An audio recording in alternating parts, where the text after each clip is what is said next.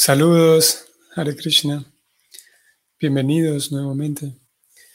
Vamos a seguir con la lectura del Srimad Bhagavatam, canto primero, capítulo 16, textos 32 y 33. Om Namo Bhagavate Vasudevaya. Om Namo Bhagavate Vasudevaya. Om Namo Bhagavate Vasudevaya. Brahmadayo Bahutitam Yadapangamoksam Kamastapa Samacharam Bhagavat Prapanam Sa Sri Swavasam Aravindavanam Vihaya Yatpada Saubhagan Alam Vayat Nuraktam Tasyaham kuli sankusha ketu ketai. Srimat Padair Bhagavata Samalankritangi Trinatyarocha Upalabhya Tato Vibhutim. Lokam Samam Syad Utsma Yatim Tadantem. La traducción de estos dos versos es la siguiente. Lakshmiji la diosa de la fortuna, cuyo vistazo de gracia era buscado por los semidioses, tales como Brahma, y por quien ellos le dedicaron muchos días a la personalidad de Dios, abandonó su propia morada situada en el bosque de flores de loto y se dedicó al servicio de los pies del loto del Señor. Yo estaba dotada de poderes específicos que desbancaban la fortuna de todos los tres sistemas planetarios por estar decorada con las impresiones de la bandera, el relámpago, la vara de conducir elefantes y la flor de loto, que son signos de los pies del loto del Señor. Pero al final, cuando me sentía muy afortunada, el Señor me dejó.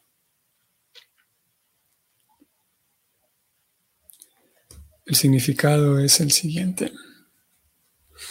La belleza y la opulencia del mundo se pueden realzar por la gracia del Señor y no por ningún planteamiento hecho por el hombre.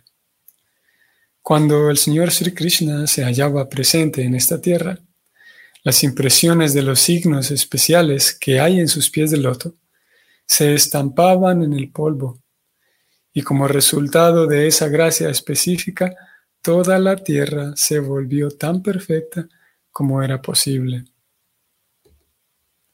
En otras palabras, los ríos, los mares, los bosques, las colinas y las minas que son los agentes abastecedores de todo lo que necesitan los hombres y los animales, estaban desempeñando sus deberes respectivos.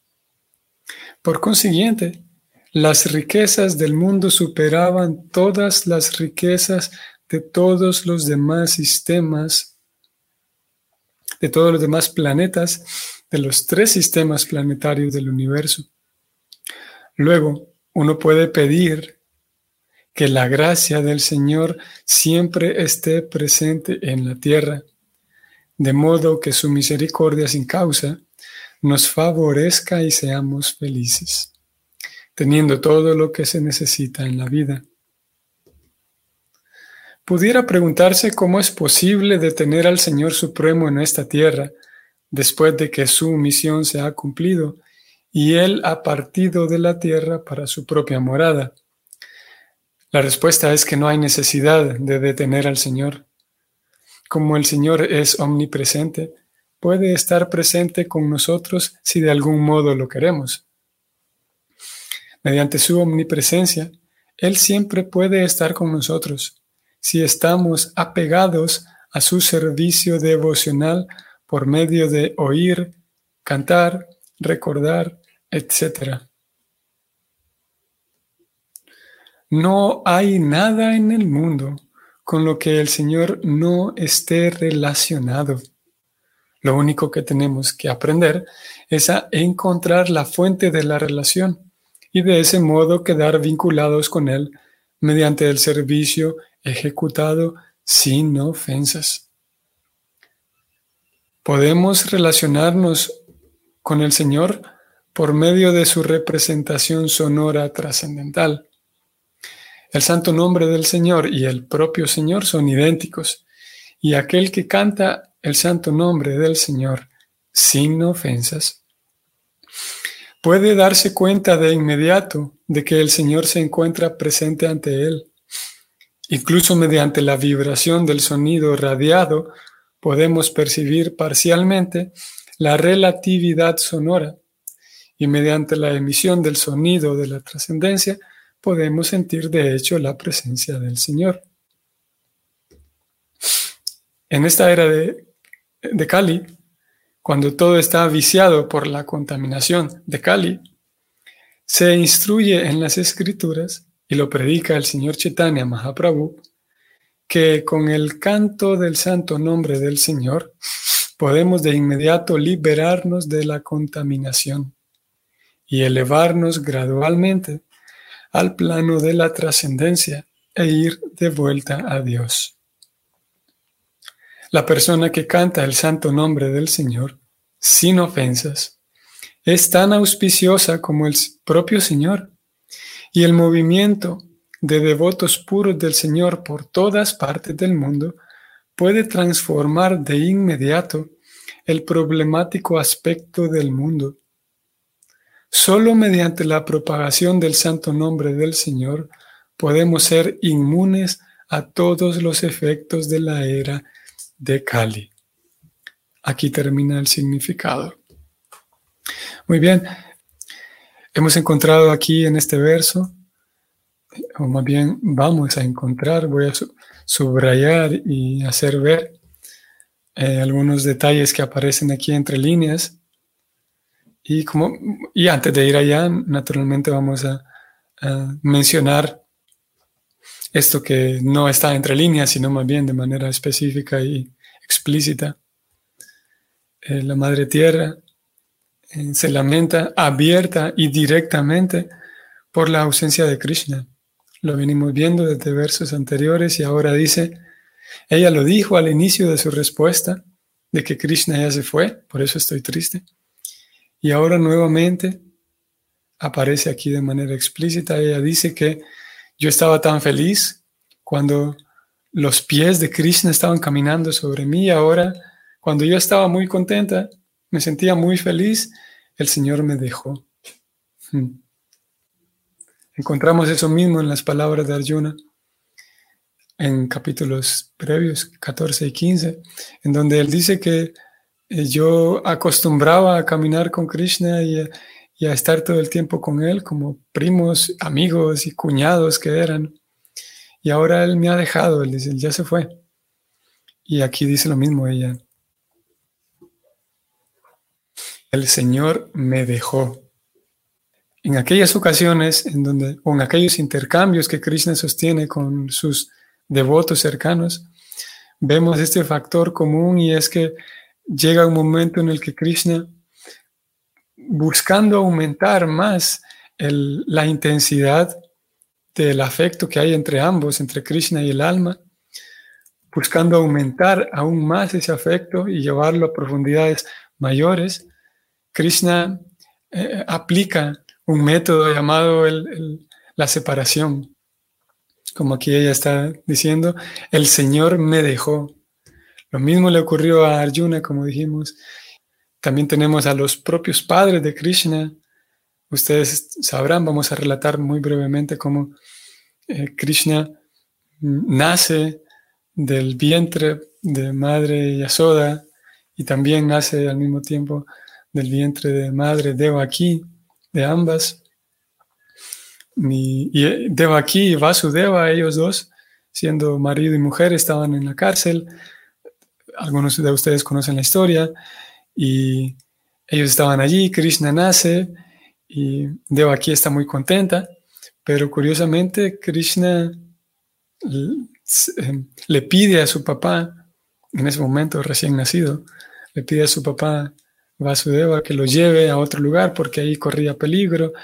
Entonces él, lo hace así, se lo lleva a Krishna para, para otro lugar, para Vrindavan. Y es así como Vasudeva y Devaki, desde el momento en el que Krishna nace, ellos no vuelven, no tienen esa, esa compañía de Krishna, porque eh, ellos para protegerlo lo llevan a otro lugar. Ya llegando Krishna a, este nuevo lugar donde lo llevaron, que era la casa de Nanda, Nanda y su esposa Yasoda, ellos dos eran amigos de los otros, otros dos personajes, Vasudeva y Devaki, los padres de Krishna que estaban encarcelados. Ellos eran amigos de Nanda y Yasoda, su esposa, que es a donde llevaron a Krishna. Y Krishna creció allá, su niñez la vivió allá y, toda su niñez estuvo allá eh, compartiendo y viviendo con ellos, con todas las tías, amigas de su mamá, los tíos, amigos de su papá, sus, sus amigos, sus vecinos. Y se describe en las escrituras como, bueno, por un lado ya dijimos Vasudeva y Devaki, entonces sufren esa separación. El Señor los deja a ellos también, los abandona, podemos decir siendo un niño. Y mismo en las actividades mismas de Krishna cuando él es un niño, describen también las escrituras que todos los días es una sensación eh, constante, diaria, de cómo Yasoda, su mamá, lo viste, lo baña, le prepara todo para que él vaya al bosque. Y durante el día ella, principalmente, está muy angustiada pensando en el bienestar de su hijo en, el bosque, porque sabe que está allá solo, andan solamente los niños y que pueden aparecer cualquier tipo de cosas extrañas en el bosque, puede aparecer un animal salvaje y lo puede, le puede causar daño a su hijo, puede, ella piensa que pueden ocurrir cualquier tipo de desastres que a una madre eh, se le pueden cruzar por la cabeza mientras su hijo está en el bosque solito con sus amigos lo mismo que pensaría una madre ordinaria, es lo mismo que pasa por la cabeza de Yasoda. Y se describe que todos los días, todos los días, ella, mientras Krishna está en el bosque con sus amigos, ella y sus amigas, que también sus hijos están en el bosque, porque llevaron a los terneros a pastar, eh, todas ellas se encargan durante la tarde, durante el día que no está Krishna, se encargan de cocinar, preparar, mantener los quehaceres del hogar, pero al mismo tiempo están eh, haciendo em, preparativos para que en la tarde, cuando Krishna vuelva, entonces tenga una buena cena, una buena merienda y, la casa esté agradable, etc. Y todos están meditando, todos durante el día tienen esa meditación y se describe como están inmersos en un sentimiento de separación.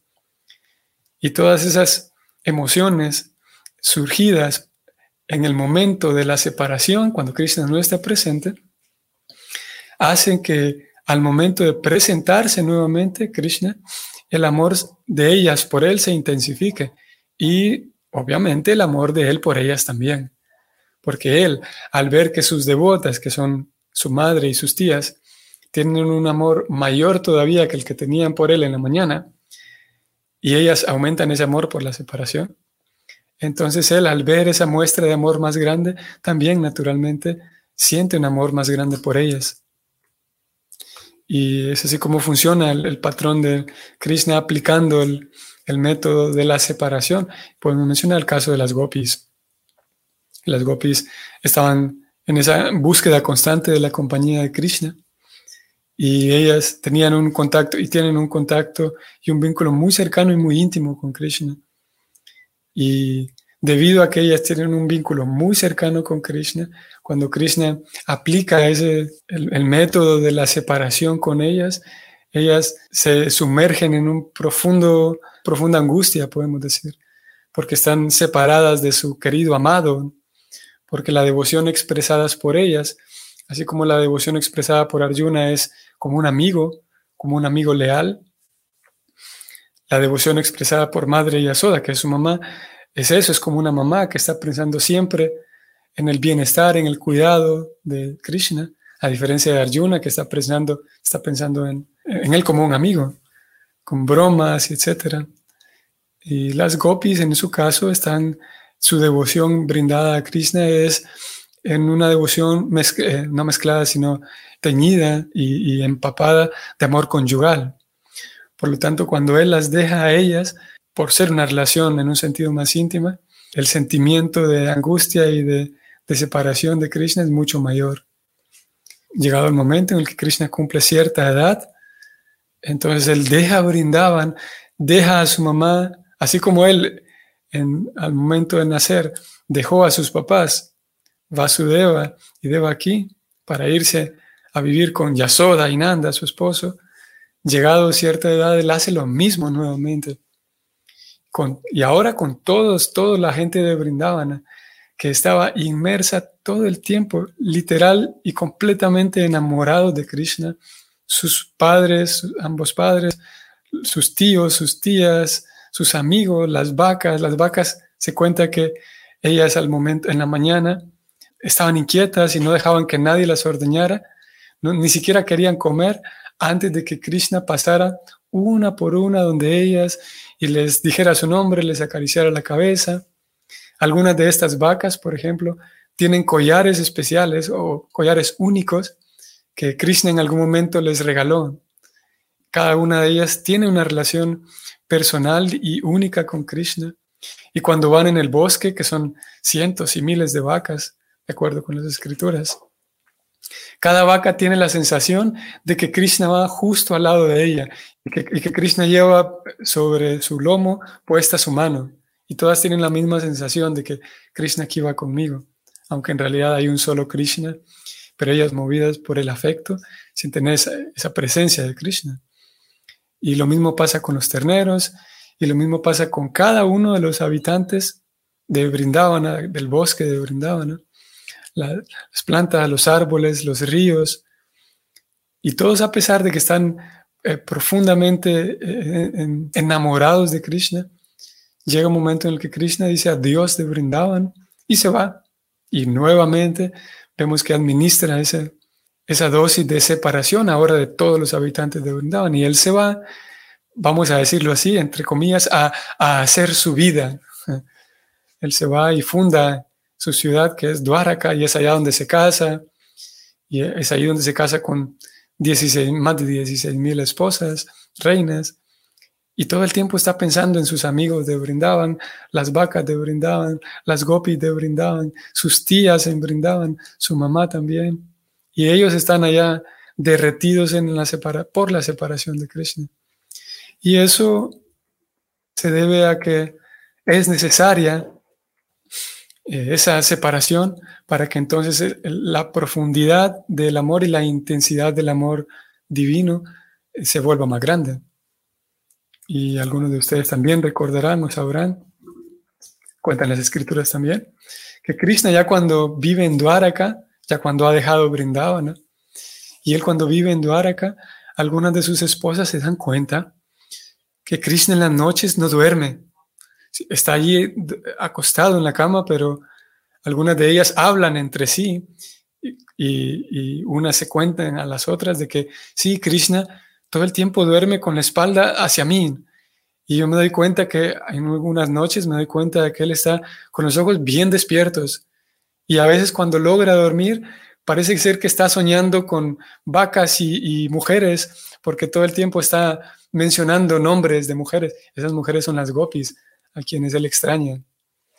Y una de estas esposas le dice a la otra, sí, yo en una ocasión o en varias ocasiones me he despertado en medio de la noche y Krishna está allí sentado frente a la ventana con lágrimas en los ojos y parece ser que está en un trance repitiendo algunos nombres. Y estos nombres son los nombres de las gopis, porque a pesar de que él vive fuera de Brindavan, ya cuando él se casa, él no puede dejar de pensar en sus queridos amigos y devotos y y amigas de Brindavan, sus queridas tías también. Y eso se debe a la separación. Lo mismo pasa en el caso de Krishna con Radharani. Sabemos que Krishna y Radharani ambos son la suprema personalidad de Dios. De acuerdo con las escrituras, ellos no son dos personas diferentes, sino que son una sola persona. Es el único caso en toda la existencia en donde dos almas, un alma ocupa dos cuerpos. Son una sola alma en realidad, Krishna y Radharani. Por lo tanto, si Krishna es la fuente del amor y la fuente de todo, Radharani también lo es. Krishna no puede amar otra cosa más que amarse a sí mismo. A ver, Krishna ama todo, porque Él es amor incondicional para todo y para todos. Pero la cosa que más ame Krishna sería a Él mismo. Esa persona que más ama, que es Él mismo, en realidad es esta segunda persona llamada Radharani, que es la suprema personalidad de Dios y es la expresión más real y pura de la devoción por Él mismo, por Krishna. Solamente Dios puede expresarse devoción y amor por sí mismo en una cantidad ilimitada, ya que solamente Dios puede amarse y, dedicarse la devoción completamente pura e ilimitada a sí mismo. Krishna entonces eh, externa y saca de sí esta persona llamado Radharani, llamada Radharani. Y ellos dos, él y ella, viven eternamente en brindaban en el mundo espiritual en una relación que es inexplicable, que es completamente pura y es la, el origen de todas las relaciones amorosas existentes. Y en el caso de Radharani y Krishna, cuando nosotros vemos y nos acercamos a los relatos que las escrituras nos dan de ellos dos, todo el tiempo, a pesar de ellos dos ser la suprema personalidad de Dios y que tienen, podemos decirlo así, completo derecho de vivir juntos, porque ellos dos son, como dije, una sola alma, aún así, Krishna ha diseñado y ha orquestado el, mundo espiritual de tal manera que constantemente ellos dos siempre están separados y eventualmente se encuentran y, y, disfrutan la compañía el uno del otro para después de un momento más volver a separarse y el uno del otro quedar completamente tristes y abandonados y acongojados por la separación del otro. Ellos dos, siendo la suprema personalidad de Dios, son el claro y el mejor ejemplo de cómo esa separación aumenta más el amor el uno por el otro.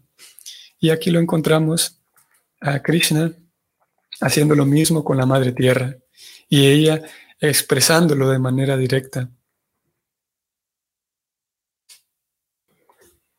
Muy bien, entonces voy a señalar dos, tres cositas nada más del significado. Vean qué interesante que Prabhupada menciona aquí. Él dice, como el Señor es omnipresente, puede estar presente con nosotros si lo queremos, si nosotros lo queremos.